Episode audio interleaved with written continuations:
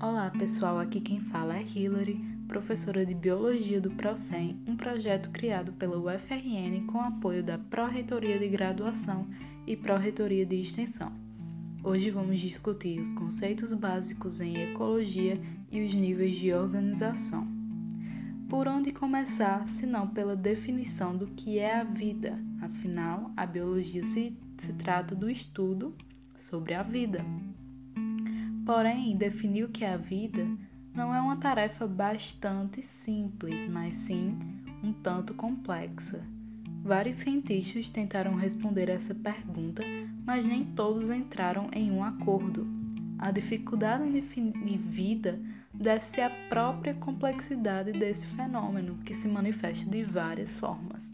Assim, tentamos pelo menos reunir a maioria das características fundamentais da vida e entre os atributos que mais se destacam temos a composição química, a organização celular, o metabolismo, a reação em movimento, o crescimento e reprodução, a hereditariedade, a variabilidade genética, a seleção natural e a adaptação. Mas calma, você não vai ter que decorar tudo isso agora. Como eu já falei, vamos discutir um pouco sobre esses conceitos básicos todos é, esses conceitos vocês vão aprofundar nos estudos durante esse curso. Para começar, vamos falar sobre o primeiro deles, que é a composição química e o metabolismo, que estão aí intimamente interligados.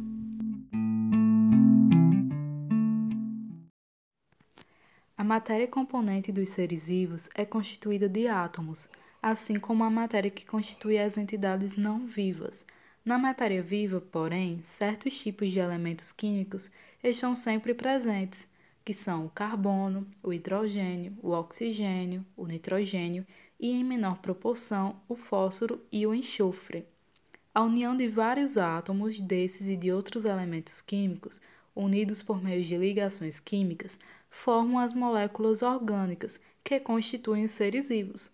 Essas moléculas são geralmente constituídas por longas sequências de átomos de carbono interligados juntos de átomos de outros elementos.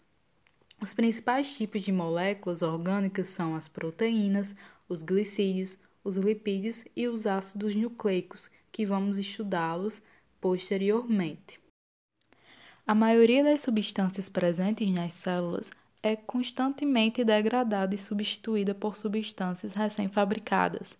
Essa atividade requer energia, que a célula obtém pela degradação de nutrientes energéticos, ou seja, esse processo de construção de moléculas é denominado de anabolismo, ou seja, eu vou estar construindo nova, novas moléculas a partir do consumo de energia. Por sua vez, essa energia é obtida por outro processo chamado catabolismo, que é a quebra de moléculas. Então, enquanto um está fazendo um processo de quebra de substâncias e liberando energia, o outro está utilizando essa energia para transformar é, substâncias em outras. E todas essas atividades de transformação, de transformação química que ocorrem no interior de uma célula constituem o metabolismo, que é essa palavra é derivada do grego e quer dizer transformação ou mudança. As substâncias químicas distribuídas e combinadas de forma também altamente organizada constituem as células, que são consideradas as unidades fundamentais da vida. Como vocês devem conhecer, há dois tipos básicos de células, as procarióticas e as eucarióticas. A célula procariótica é relativamente mais simples que a eucariótica.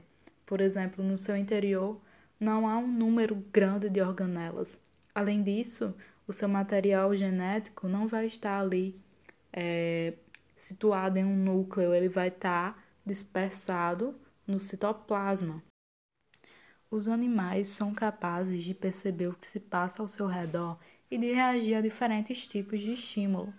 A reação quase sempre envolve a realização de movimentos. Por exemplo, o cheiro de um leão levado pelo vento é captado pelo apurado olfato dos antílopes e provoca sua fuga imediata. A capacidade de se movimentar rápida e ativamente, correndo, voando ou nadando, permite à maioria dos animais explorar o ambiente à procura de alimento, de abrigo e de condições adequadas à sobrevivência. As plantas, elas também reagem aos estímulos, porém, elas são bem mais lentas que é, as dos animais. Por exemplo, a maioria das plantas altera a posição das folhas no decorrer do dia e em certas espécies as folhas chegam mesmo a acompanhar a trajetória aparente do Sol, como é o caso é, dos girassóis, que lhes possibilita aproveitar melhor a luminosidade. E algumas poucas espécies de plantas apresentam reações relativamente rápidas, como ocorre na sensitiva, e em certas plantas carnívoras cujas folhas se fecham rapidamente ao serem tocadas. Entre os seres microscópicos, muitos são capazes de perceber as condições ambientais, movimentando-se ativamente em resposta a determinados estímulos. Certas águas, protozoários e bactérias apresentam filamentos móveis, que são flagelos ou cílios, que atuam como nadadeiras microscópicas e permitem deslocamento em meio líquido. Embora a reação a estímulos e movimentação ativa sejam características da maioria dos seres vivos, sobretudo dos animais, há formas de vidas que não reagem a estímulos e nem são capazes de se movimentar ativamente, que é o caso de certos tipos de bactéria que somente se deslocam passivamente quando tra são transportadas pela água, pelo ar ou por outros seres vivos. Todo ser vivo cresce. O crescimento de um ser vivo é, ocorre sempre pela produção organizada de substâncias por meio do metabolismo celular. Seres vivos constituídos por uma única célula, bactérias, protozoários, algumas algas e poucos fungos são chamados de seres unicelulares. Eles crescem pelo aumento do tamanho de sua única célula e, quando atingem um determinado tamanho, podem eventualmente se dividir em duas células menores, que são semelhantes à original. Nesse caso, a divisão da célula em duas corresponde ao próprio processo de reprodução. Já os seres constituídos por mais de uma célula, chamados de seres multicelulares ou pluricelulares, surgem a partir de uma única célula que se multiplica ou a partir de um grupo de células que se desprende do corpo de um indivíduo pré-existente, crescendo principalmente pelo aumento do número de células do corpo. Os biólogos costumam distinguir dois modos básicos de reprodução: assexuada e sexuada. A reprodução assexuada é aquela em que um novo ser surge a partir de uma célula ou de um grupo de células produzidos por um único indivíduo genitor. Nesse caso, os organismos filhos recebem as mesmas instruções genéticas presentes no genitor e geralmente são idênticos a ele.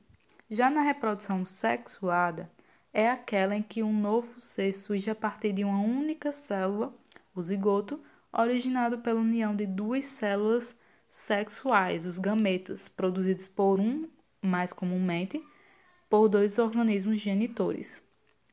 O processo de união dos gametas é denominado fecundação. Se os gametas são provenientes do mesmo genitor, fala-se em autofecundação, que é o caso de algumas, é, de algumas flores.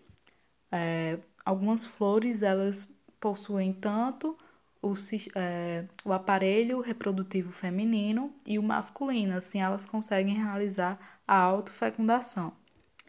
E quando os gametas é, que se fundem se originam de dois indivíduos genitores, fala-se em fecundação cruzada, que é o caso da espécie humana, por exemplo. A hereditariedade é outra característica essencial da vida que está intimamente ligada à reprodução. Um ser vivo, ao se reproduzir, transmite aos seus descendentes um conjunto de instruções em código inscritas nas moléculas de seu material genético, o ácido nucleico. Lembra que eu falei sobre alguns tipos de moléculas orgânicas? O ácido nucleico é um.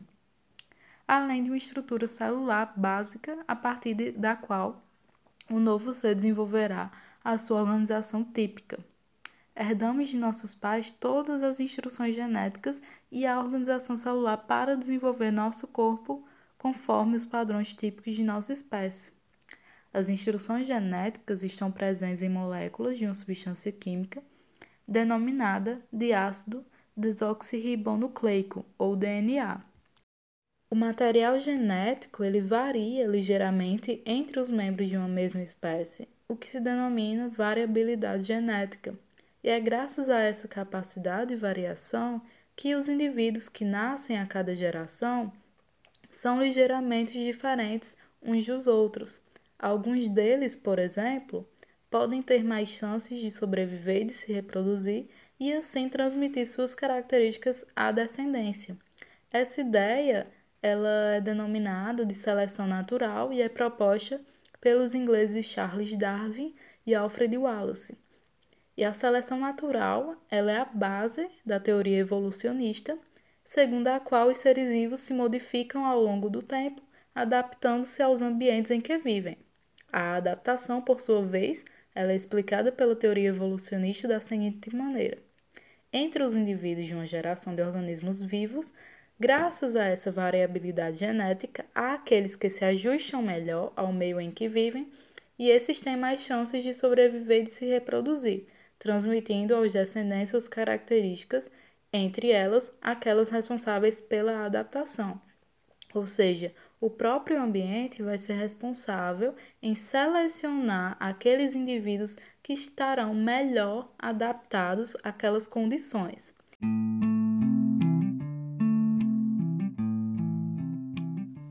Para finalizar, eu coloquei uma imagem no tópico de níveis de organização biológica para estimular a interpretação de vocês. Eu quero que vocês façam a distinção dos diversos níveis hierárquicos de organização biológica que vão desde o nível submicroscópico, o átomo, até o planetário, a biosfera. Por isso eu não vou falar tanto nesse momento, quero que vocês é, façam esse exercício. Então a gente vai ficando por aqui, espero que vocês tenham gostado do material.